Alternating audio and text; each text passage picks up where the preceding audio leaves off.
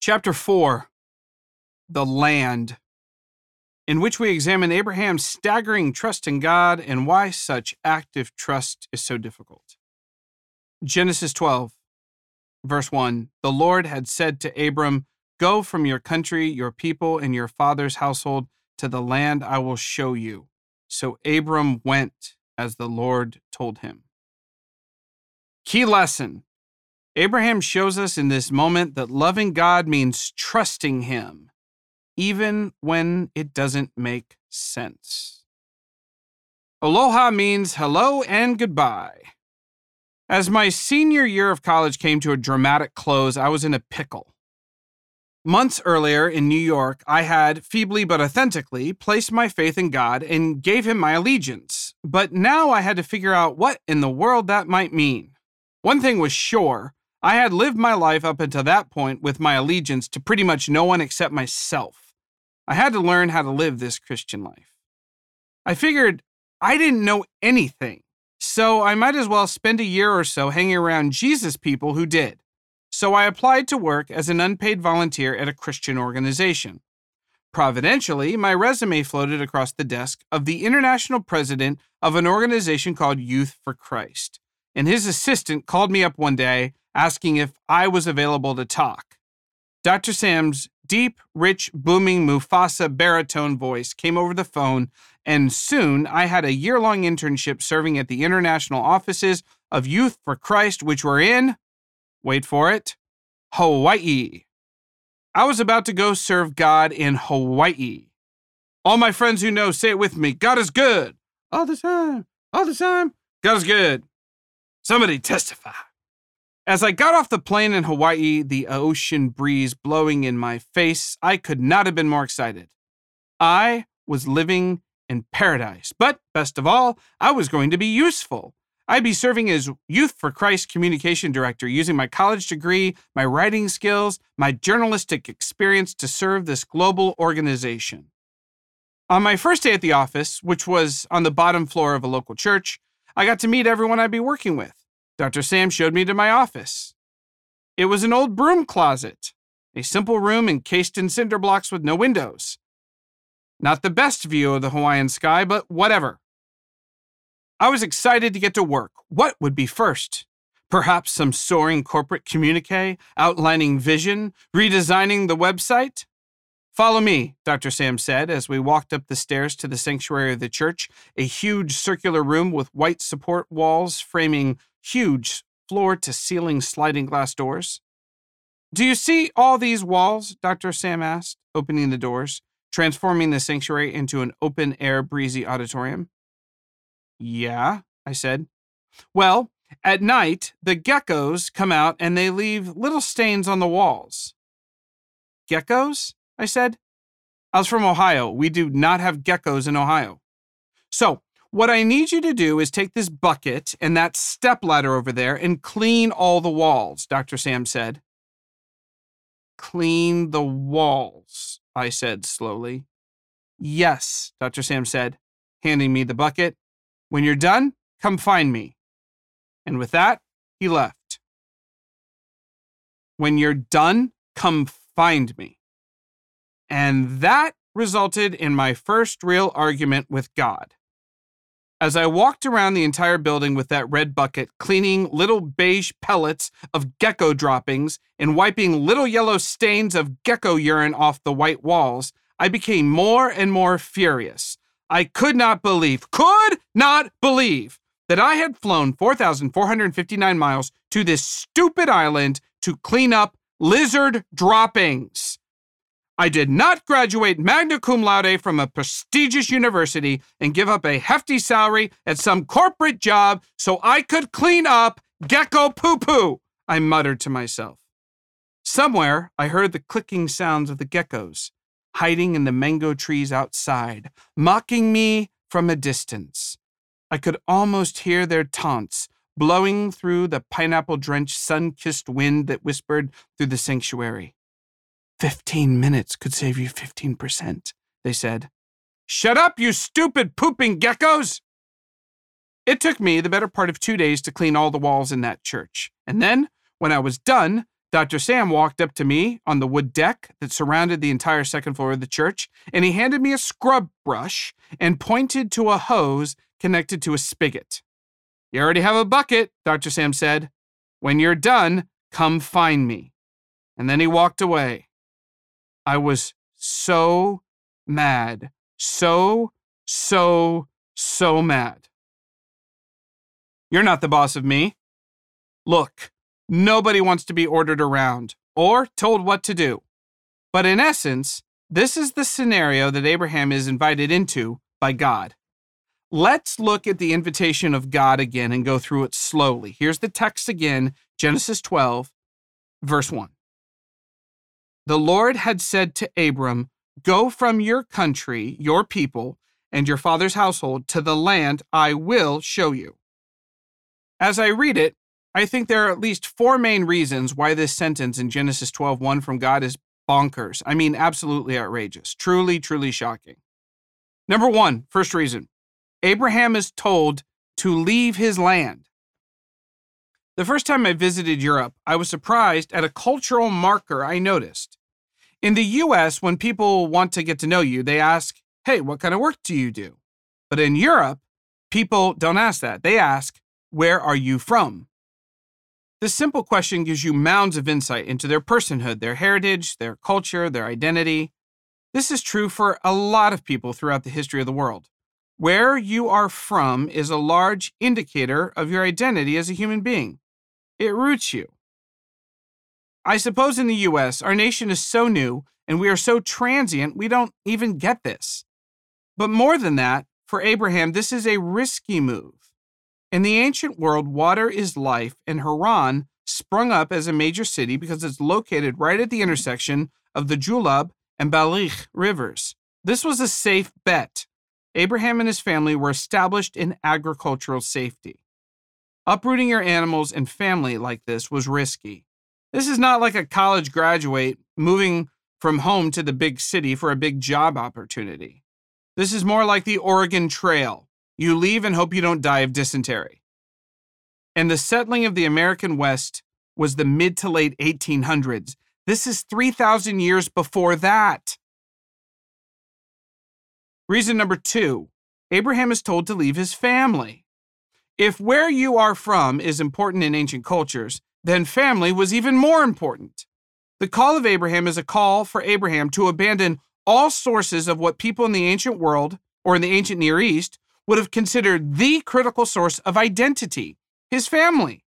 In the ancient world, heck, even now, cutting ties with your family is really challenging. In addition to that, God's invitation is also a calling for Abraham to abandon what people in the ancient Near East would have considered the critical source of support his own family. If things went sideways in life, and things always go sideways, don't they? Abraham would be without any safety net. He's outside the space shuttle, spacewalking without a tether, supremely dangerous.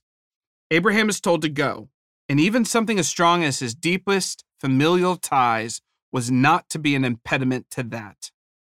Reason number three Abraham is not even told where he is going. Let's pretend we're hanging out, and I say, Hey, let's go get something to eat. And you say, Where? And I say, I know a place. Get in the car, I'll give you directions you'd probably ask some clarification questions because one, you don't have all day. What if I want us to drive 600 miles to Roscoe's House of Chicken and Waffles in Long Beach? Sure, delicious, but that's an all day trip. You don't have all day. You've got stuff to do because you're a busy, important person. So you want to know if you can veto the plans if it's not where you like. And number two, you'd also want to know because what if I want to take you to the Green Mint, a brand new vegan place that serves cold tofu bisque with sprouts? Now you want to know so you can veto the plans if it's not what you like. In either case, you want to know where you're going so you can ratify the plans if they seem good to you. Abraham doesn't get a chance to do this at all. He is asked by God to get up and go without even knowing the destination. That requires a crazy amount of trust. Reason number four Abraham could have said no. God is not playing games with the request he's making of Abraham.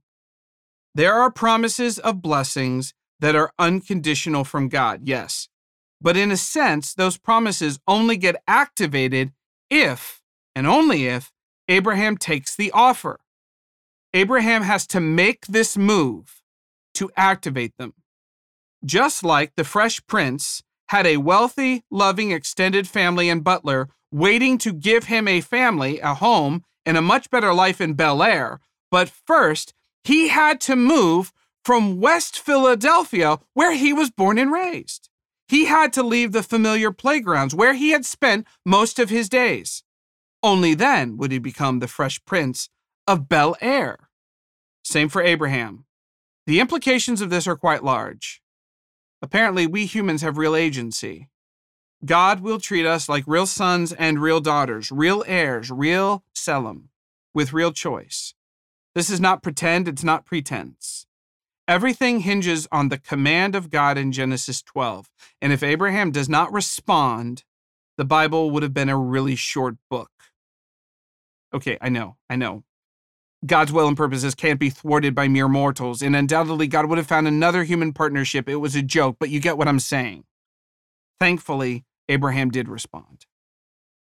So, those four reasons, that's a lot, right? In chapter 3, we examined the word faith, that Greek word pistis, the Hebrew word aman, and showed that it often means allegiance or loyalty or commitment. It's like a two sided coin, and that's only one side. The other side of that faith coin is the word trust. Abraham's life showed allegiance and loyalty and commitment for sure, but this is where the trust aspect of faith enters into Abraham's story. This move that God asked demands deep trust from Abraham. Trust that God will keep his promises. Trust that this God isn't lying or tricking him. Trust that this God knows where he's going. Trust that this God will keep him and his family alive. Later in the Bible, the author of Hebrews gives some commentary about the life of Abraham, illustrating exactly this point. Hebrews 11, verse 1. Now, faith, pistis, is confidence in what we hope for and assurance about what we do not see. By faith, pistis, Abraham, when called to go to a place he would later receive as his inheritance, obeyed and went, even though he did not know where he was going. By faith, pistis, he made his home in the promised land like a stranger in a foreign country. He lived in tents, as did Isaac and Jacob, who were heirs with him of the same promise. Abraham is showing us something terrible, absolutely terrible. Living life with God, loving God, means turning over control. We like to drive. For a long while, I was a pastor to youth and young adults. Now, a lot of young people come to the Bay Area because they're seeking job opportunities. After one service, a young woman I knew came up to me. She had a big interview for a promotion the next day and asked me to please pray for her. As I was praying, I prayed something like, You know, God, regardless of the outcome, we trust you. And then, and I will never forget this, this young woman stopped me in the middle of my prayer and she said, No, that is not what I want you to pray. Oh. Well, then.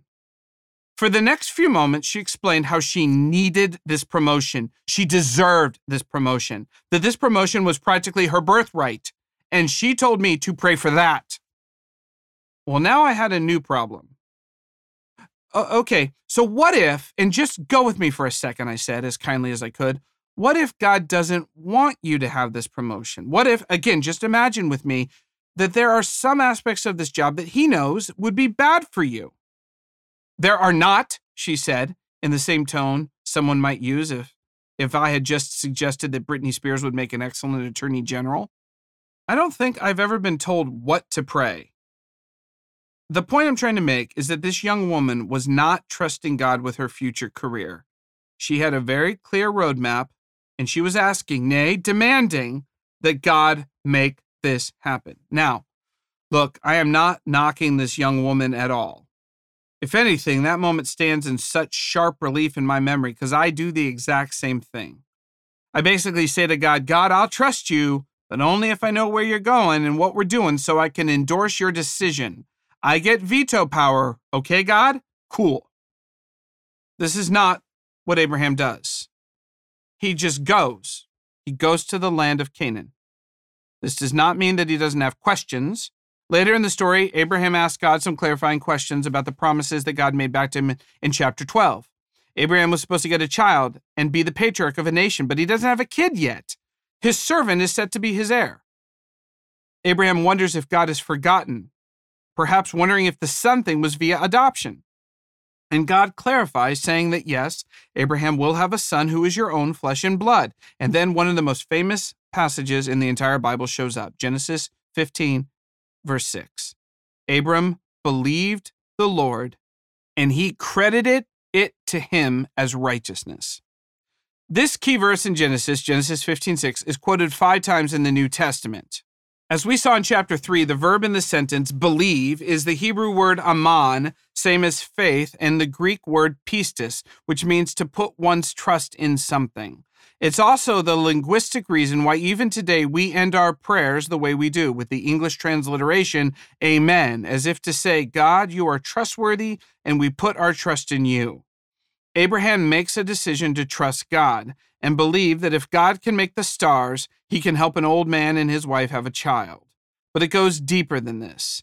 This act of trust is affirmed by God as good and right and pleasing. That's the word righteousness. Sometimes certain theologians focus on the word credited and take it to mean, quote, because there's nothing good about mankind, we therefore can't do anything good. But because Abraham believed and trusted in God, God decides to impute or give Abraham some righteousness that is alien to him, that belongs to Jesus, actually, because of his trust. I actually disagree with that assessment.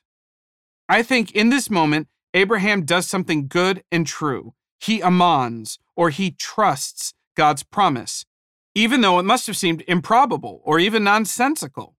And that kind of trust is seen by God as righteousness. God is saying, This is exactly right. This is the kind of behavior and attitude and posture I am after. I love this. This is the kind of response God is looking for in his Tselem. It's what he wants in his blessable, image bearing covenant partners. The righteousness of this moment is located in the fact that God was pleased because of Abraham's trust. Look how the later biblical author Paul puts it, reflecting back on this moment between Abraham and God in Romans 4. Romans 4:18. Against all hope, Abraham in hope believed and so became the father of many nations, just as it had been said to him, so shall your offspring be.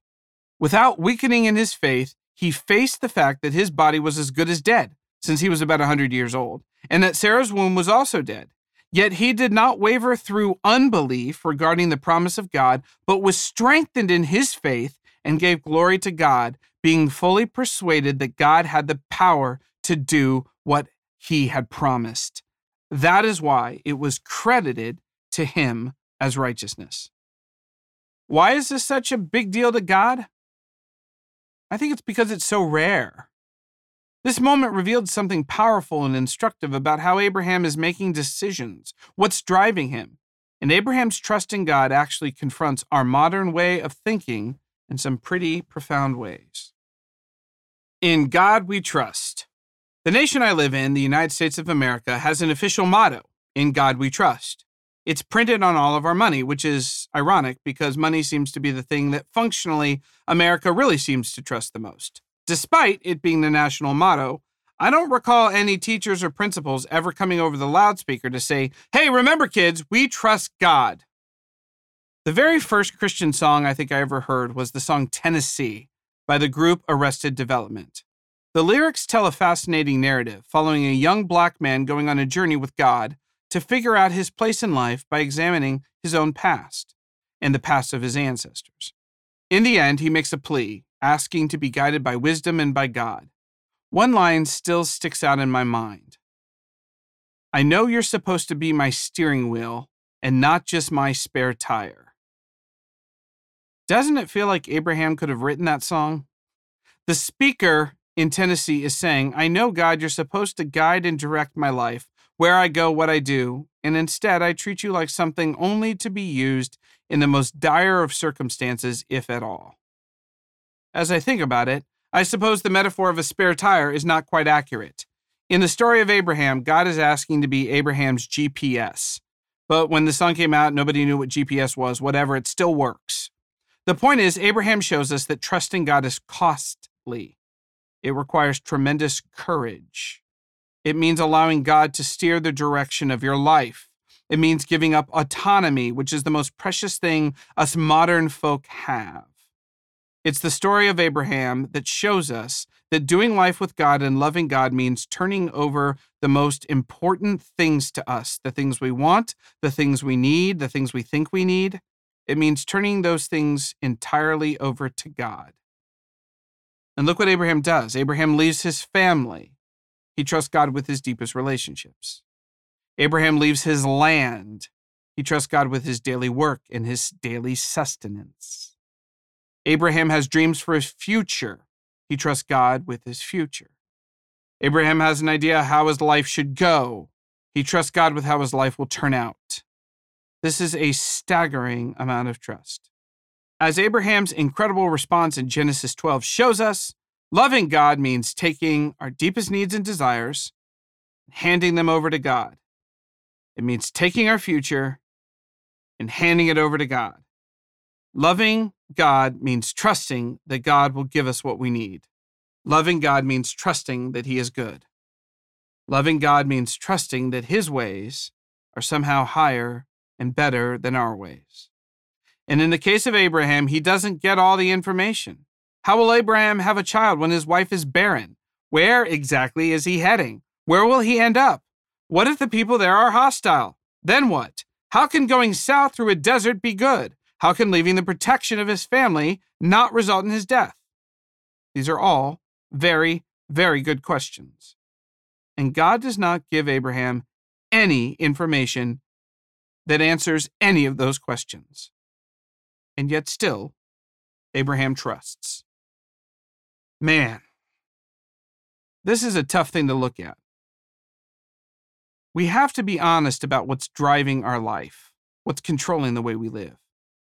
Because if we're honest, most of the time our decision making isn't shaped by a desire to follow God, but something else. And the story of radical trust of Abraham invites us to examine those things.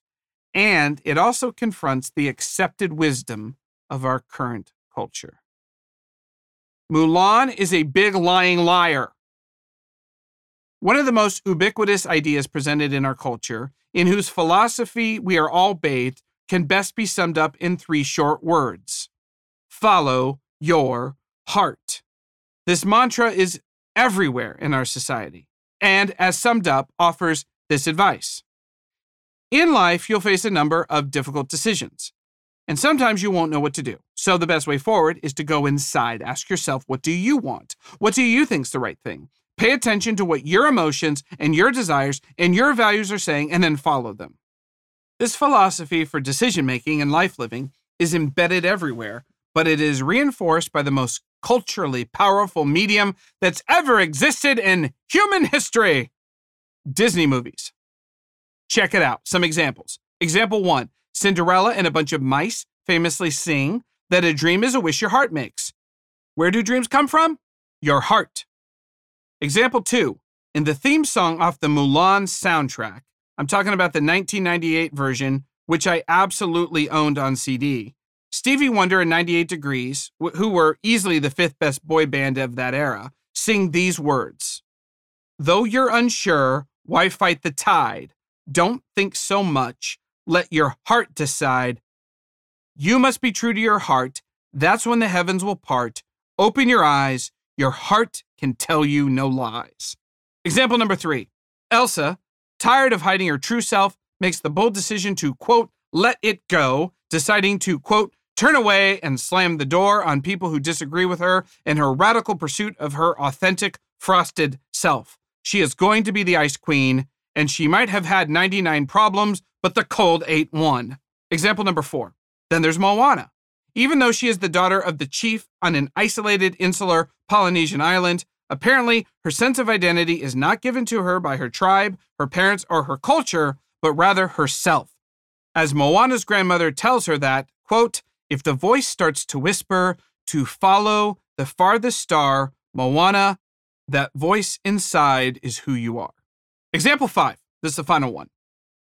Perhaps most iconic of all, Pinocchio's trusted sidekick, Jiminy Cricket, who came to be known as the personification of personal conscience, sang these famous words When you wish upon a star, makes no difference who you are, anything your heart desires will come to you.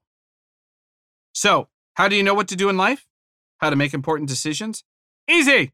Just follow your inner voice, your inner desires. As we get older, the voices telling us the advice to follow your heart becomes slightly more sophisticated, but the message is still there. In his book, Bad Religion How We Became a Nation of Heretics, New York Times columnist Ross Douthat calls this the God within heresy. Douthat points to author Elizabeth Gilbert, whose memoir, Eat, Pray, Love, was an international bestseller and movie featuring America's sweetheart Julia Roberts as one of the more clear articulations of this idea. Gilbert, tired of her life, tired of her obligations, sought an escape from the constraints of marriage and parenting. In the book, she says she heard from God speaking to her, quote, in my own voice from within my own self, unquote. She says that, quote, God dwells within you as you yourself, exactly the way you are, end quote. And with that, Gilbert found the courage to listen to her own heart, which was telling her to leave her husband and young baby and find deliverance from the solemn vows she had taken to find true freedom, listening to herself, which Gilbert believed was also the very voice of God. My friend Sarah pointed out to me that this trend has only continued, most recently with Glennon Doyle's 2020 book, Untamed, which was a New York Times bestseller, selling more than 2 million copies. It basically says the same thing. The way to find yourself is to listen to the voice inside yourself. As Douthat writes, quote, these cultural voices are telling an affluent, appetitive society exactly what it wants to hear that all its deepest desires are really God's desires, and he wouldn't dream of judging. And that, quote, nothing defines the last decade of American life more than our inability to master our own impulses and desires. Of course, the story of Abraham shows us concretely that the voice of God might be difficult to hear. It might even be a whisper, but it's always other. God is not us. We are not God. God is other. So, what if follow your heart is actually accidentally terrible advice? What if, despite what we are told by our culture, the media, and even our friends, our emotions and desires are at best occasionally unreliable and at worst deeply deceptive? After all, the evidence does seem to suggest this. We have all seen tragic examples of people following their heart to disastrous ends. You've seen this, right? Maybe you've even lived it. Perhaps these voices inside of us are worthy of a bit more consideration. Perhaps, when it comes to trustworthy guides, our desires are unreliable. Perhaps they're even more dangerous than tree ocelots. Haha, that's right, buckle up, boys and girls. I'm about to get all Discovery Channel on you. Tree ocelots. Tree ocelots live in the tropical jungles of the Brazilian Amazon rainforest and are largely nocturnal cats that use keen sight and hearing to hunt small prey, things like rabbits, rodents, iguanas, fish, and frogs. They also take to the trees and stalk monkeys. But monkeys, high in the rooftop canopy, are tough to catch. They have the higher ground and have keen eyesight. So, what do the tree ocelots do? They mimic the sound of baby monkeys in distress. That's right. Tree ocelots make a sound that mimics the sound of baby monkeys crying out in distress. And that draws in the adult monkeys who then get eaten. This is just incredibly messed up. In the words of the researchers who discovered this back in 2010 and wrote about it in one of their articles in National Geographic, it quote, revealed a psychological cunning we did not expect, end quote. But there's a lesson here for all of us. Following your heart might be the worst thing that ever happened to you because, despite what we are told by our culture, by the media, and even our friends, our emotions and desires are at best occasionally unreliable and at worst deeply deceptive. Okay, please pay attention to what I'm saying and what I'm not saying. I am not saying to ignore your emotions or ignore your desires. Back to the tree ocelot. Is it morally wrong for the mama monkeys to want to follow their instinct to protect and help their baby monkeys? No. Are those instincts God given? Yes, absolutely. It's just that the monkeys would be wise to, as they attempt to rescue baby monkeys, make sure it's a baby monkey and not a deadly predator. In other words, we should always pay attention to our emotions and desires, but we should never blindly obey them. There is a difference.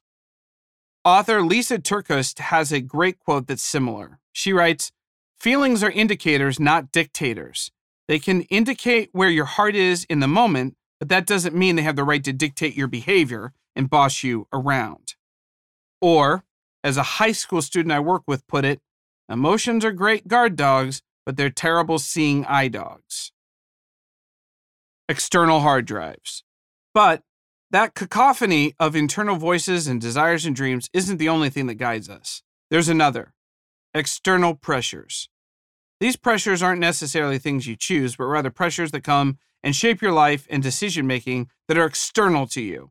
They can come from your city or your culture, or most powerfully, from unspoken or spoken expectations from your own family of origin. A number of years ago, I met a guy named Hal who started coming to our church. Hal had come to the U.S. for his education and quickly moved up through the ranks of Silicon Valley. As I listened to Hal talk about all the projects he had worked on, I was struck by two things. One, his brilliance. He had not one, but three doctorates. And two, his humble origins. He was born in a village in rural China, and then his educational journey took him to Shanghai, then to Singapore, then to the Bay Area for his advanced degrees. I had never in my life met anyone with three doctorates, and I told him so. Hal told me that if I thought he was smart, I should meet his brother. Oh, does your brother live out here? I asked Hal. No, he's back living with my parents. I found out that Hal's older, brilliant brother had never even left the small rural village in China. I asked Hal why. He explained, because he's the older brother, and that's what was expected of him. I tried to make sense of this. I said, Is your brother I paused and I searched for the right words. Is he resentful that you got to leave and get your education and he never did? Oh, no, Hal said matter of factly. He's a firstborn. So we stayed to take care of our parents. I was the secondborn, so I was able to leave. If I had been the firstborn, I would have had to stay. The more I talked to Hal, the more I realized that the unique demands of his cultural background and his family of origin exhibited far more pressure on him than anything I had ever experienced. This is, in a way, kind of the complete opposite of follow your heart. It's not the internal dreams and wishes and desires you're trying to sort out, it's external pressures and expectations you're fighting to manage and live up to. And these are sometimes every bit as demanding. An example here in the San Francisco Bay Area, we are one of the most educated regions and wealthiest places in the entire U.S. It's home to Stanford University and a whole slew of powerful, innovative tech companies and its public schools are some of the highest performing in the nation.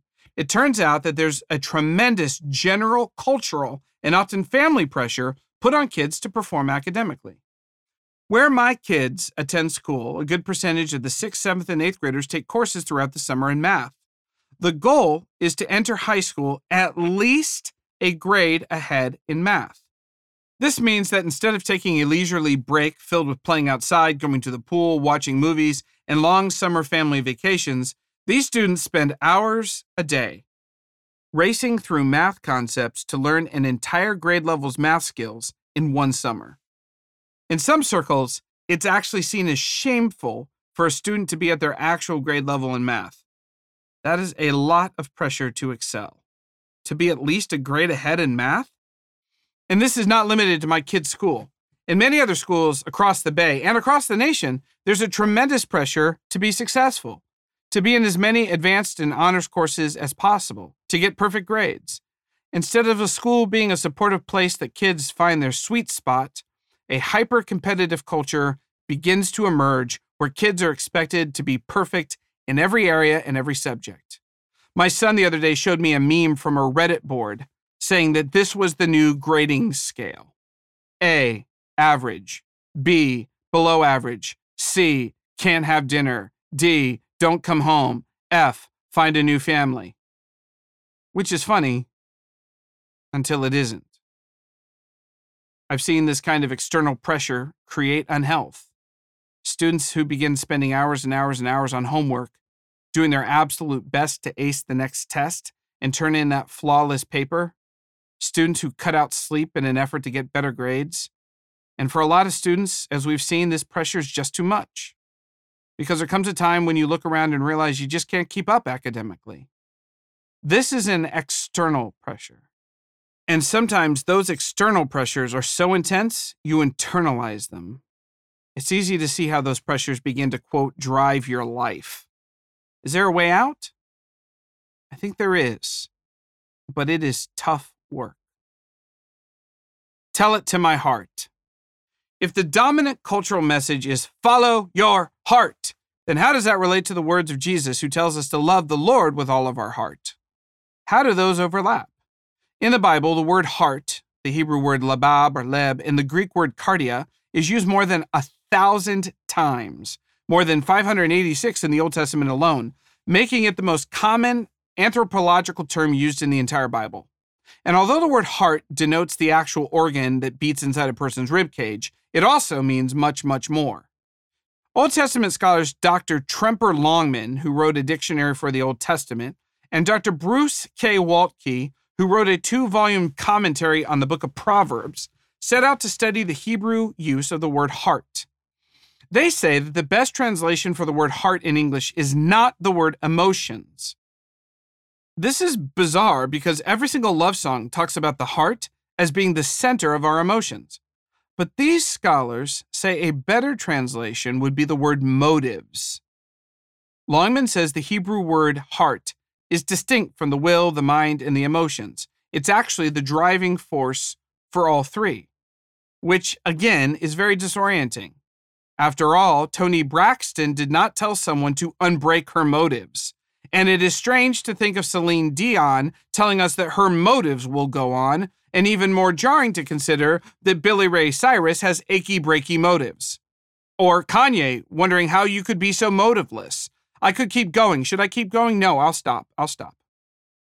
In my seminary cohort, Gary called the heart our quote control panel. I love that. Your control panel. The heart is what makes you do what you do. The heart is what motivates you. It's what you'll spend your life's energy going after. It's what your mind fixates on. It's what your emotions love. It's what you direct your will and your life's energy toward. It's what makes you you. Waltke says the Bible consistently is asking us to examine our heart. What are you really after? What do you have set as your deepest goal? What gives you meaning? What do you most want in this life? What's your heart after, really? And here's the troubling part. What if whatever has your heart or your control panel is your functional God? And if our heart is off, and if our motives are off, and our control panel is off, that's troubling too because that means we can short circuit our own life. What if bad motives are like a GPS that won't guide us true? And like Michael Scott, we end up driving our rental car into a pond or worse. Connect 4. I have a friend who told me that in his experience, there are four main things that pull for our heart, for our control panel. Four things that we're all going after, four things that drive our lives. He says that every single person is pulled toward one of them. I don't know if he's right, but it's resulted in some very powerful and vulnerable conversations. Let me share what he calls the four motives. I'll explain each, and then we'll get into it. Motive number one approval. This is for people who need people to like them. The mantra is if someone is upset with me, then something's wrong with me. They're motivated by affirming relationships. Their greatest fear is rejection. And their problem emotion is cowardice. They don't say the real and tough things because they're afraid of rejection. And their message to others is sure, you can walk all over me. Motive number two comfort. I never want to do anything difficult. The mantra in their head is I'm in way over my head. They are motivated by freedom and leisure. Their greatest fear is that stress and demands will come and make demands on their life. Their problem emotion is boredom, busyness, and their message to others is you're not worth my time or my efforts. Motive three, control. These people say, I need to know every plan. The mantra that runs in their head is if I don't stay vigilant, things will fall apart. They're motivated by self discipline, high standards. Their greatest fear is uncertainty, and their problem emotion is worry. And their message to others is you can't handle life on your own. And motive four, performance. People who need to win. The mantra that runs in their head is if I don't win, I'm not worth anything. Motivated by success, by winning. Their greatest fear is humiliation or losing, and their problem emotion is anger. And the message they send to others is you'll never be good enough. As I read those four, I'm going to guess you probably have one of those that calls out to you. I don't know which one it might be, but I'm guessing there's one. And as you listen to those four motives, which one resonated most with you? First grade, Optimus Prime, and crippling shame. If my previous paragraphs about academics had a tone that made it sound like I was being judgmental toward parents or students chasing academic performance, I, I didn't mean to sound like that. I didn't. None of us escape from the power of our broken motives. And all of us have experience with messy, messed up motives that seem to drive us, sometimes in ways we're not even aware of, and which sometimes don't lead us anywhere good. None of us get to escape this. Not you, and not me. I guess especially not me. For me, my messed up heart motive started when I was in first grade in Mrs. Neal's class at Valley Elementary. It was the same school where my mother, Kay Tish, taught kindergarten. Some of the details are fuzzy. I don't remember what time of year this happened. I remember Matt Bowman was sitting next to me. Matt would sometimes bring Transformers to school and play with them under his desk. I remember on this day he had Optimus Prime with him. The class was talking about family structure, and the topic of adoption came up, and my ears perked up. After all, I was adopted. Since before I could remember, my parents had told me I was adopted and that I was a special gift given to them. Mrs. Neal was explaining adoption. She said, Well, you know who's adopted, don't you? David. David's adopted. He's Mrs. Tish's son. A lot of the kids in that first grade class had my mom for kindergarten, so she was practically a local celebrity. The kids all kind of nodded to themselves. They had a category in their mind for what adopted meant, and now they knew someone, me. I felt kind of cool for a second. I was the only one in the room that was adopted, maybe the only person that they knew who was adopted. You're adopted, huh? Matt Bowman said to me. Yeah, I said, because I was. And then he said a sentence. What was wrong with you that your mom wanted to get rid of you? And with that, a poison arrow entered my heart. I hadn't thought about it that way, but now it was the only way I could ever think about it. Maybe there was something wrong with me. Maybe that's why I was adopted. And a new feeling came shame. For the next 17 years, that terrible thought would plague me. It would also drive me.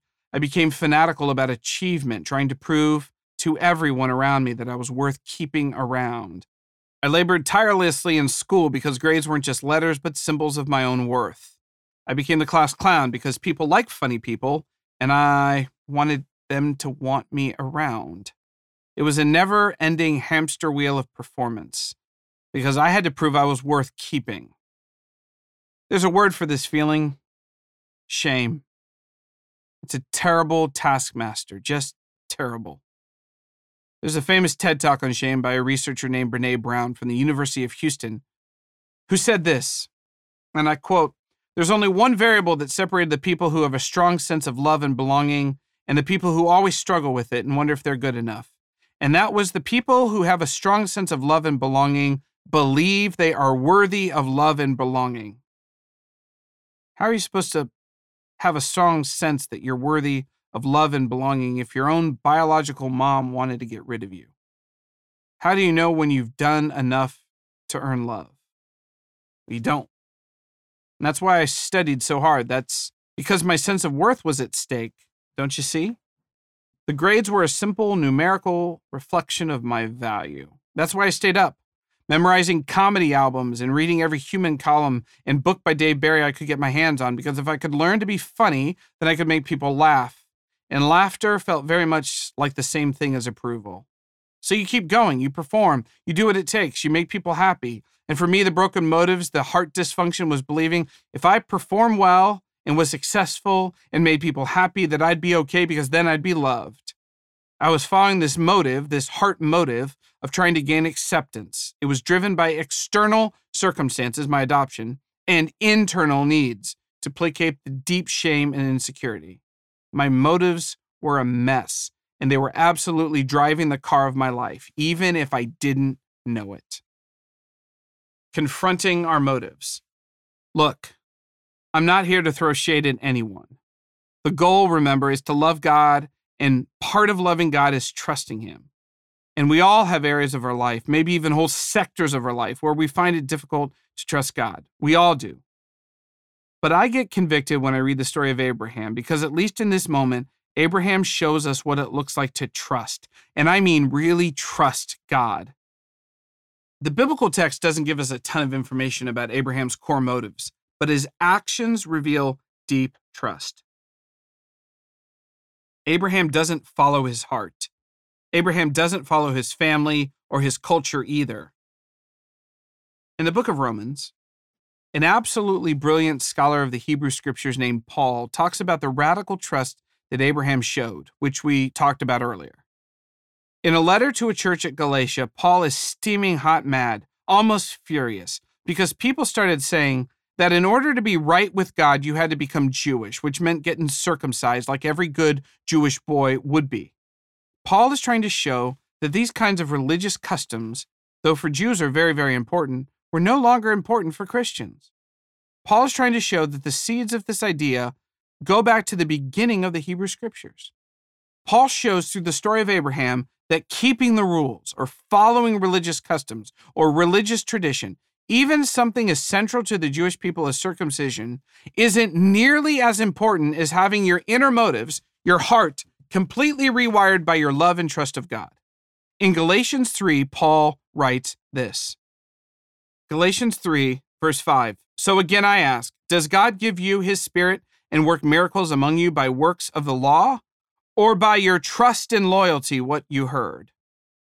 So also Abraham trusted God, and it was credited to him as righteousness. Understand then that those who have trust and loyalty are children of Abraham. Scripture foresaw that God would justify the Gentiles by trust and loyalty and announce the gospel in advance to Abraham. All nations will be blessed through you. So those who rely on trust and loyalty are blessed along with Abraham, the man filled with trust and loyalty. Paul is saying that the children of Abraham aren't those who are Jewish or those who are circumcised, not that there's anything wrong with that, but rather any person from any ethnic tribe or any group who trusts God, because this act shows that they love God. Toward the end of this library of 66 books, there is a letter from the brother of Jesus himself, a man named James. James, in reflecting on Abraham, also highlights his incredible trust in God. And in James chapter 2, verse 22, James writes this You see, his trust and his actions were working together. His trust was made complete by what he did, and the scripture was fulfilled that says, Abraham trusted God, and it was credited to him as righteousness, and he was called God's friend. You see that a person is considered righteous by what they do and not by trust alone.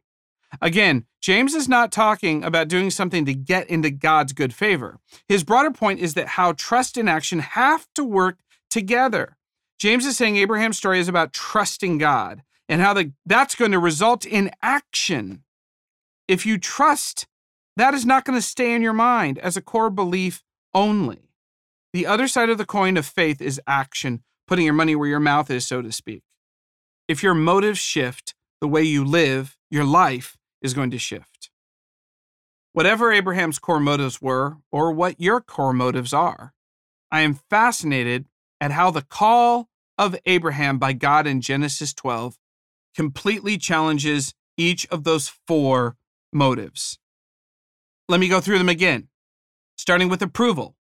People who want approval need people to like them. And God says to Abraham, Leave your family and tell them it's because you had a supernatural encounter with a deity who told you to leave them. They will be furious with you and will feel hurt and deep disappointment. Never mind them. Get yourself out.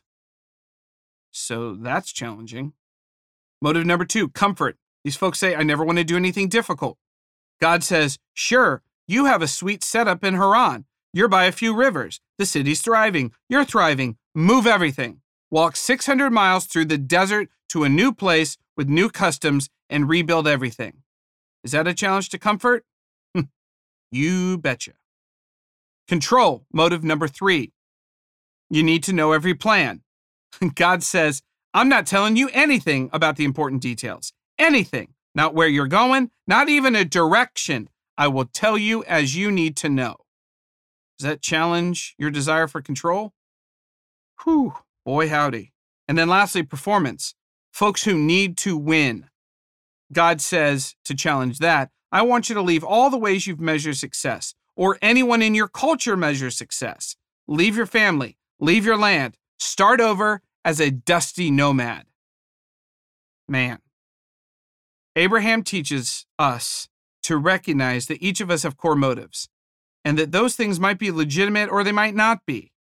But Abraham's trust of God is a way forward. It's a way of saying, I will not let my blind adherence to this drive my life and my most important decisions. I will trust God. One of my favorite quotes ever is from the Christian philosopher and theologian Dallas Willard, who wrote in his book, The Divine Conspiracy, the following words.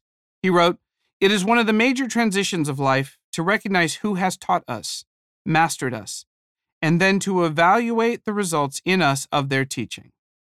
This is a harrowing task, and sometimes we just can't face it. But it can also open the door to choose other masters, possibly better masters, and one master above all. The story of Abraham's trust is the same invitations. What motives and desires have controlled my life this far? What does it mean to trust God with those deep desires? Abraham teaches us to recognize that following God might look like giving up my deepest heart desires, but in reality, following God is the only way to get what I most need in life. Trusting God means trusting Him with not only part of your life, but with your entire essence and the whole of your life. No matter which one of the big four is your core motive, God is both confronting and comforting us, inviting us to trust Him as He refines our motives and redirects and redefines how we live our lives. For people who yearn for approval, Abraham teaches us to pray this How you've made me is enough. I don't take my direction or marching orders or get my value from other people, not even my own family. People are often fickle and manipulative or have agendas. God, you know me best, and I find my truest identity with you. My most sacred relationship is with you. That will guide me. For people who yearn for comfort, Abraham teaches us to pray this God, you are asking me to join you in your mission to bless the whole world. That is demanding. It will cost me. But it's also so beautiful and so good it deserves to be done.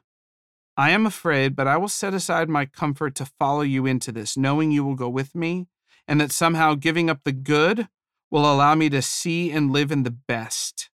God, may your unfailing love be my comfort.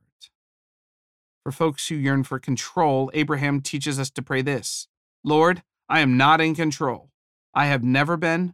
Trying to seize control is a way of pretending I am God. I am not. I trust you to direct my future. I don't need to be controlled by fear of the unknown. You will not change your mind and abandon me. And for people who yearn for success, Abraham teaches us to pray this God, whatever you give me is enough. I don't need a greater reputation. I don't need wider acclaim. I don't need to grab and seize to expand my own kingdom. I will harvest faithfully and gratefully the plot of land you've given to me, and I will use my life not to seek my own good alone, but to help and serve others. A big part of loving God means trusting Him. Back to Hawaii and gecko poop. After cleaning the entire surface area of the white plaster walls of the entire church and scrubbing every wood plank of the entire 360 degree deck, I was too tired to be angry anymore. Exhausted and defeated, I made my way inside. I grabbed a chilled bottle of water and sat down in Dr. Sam's office. Do you know why I had you do that? Dr. Sam asked me. I had no answer. I shook my head no. Look, David, I know you want to do something powerful and big with your life, Dr. Sam said. I can hear the aspirations and dreams when I talk to you, but you need to know the way to make an impact in this world is to serve.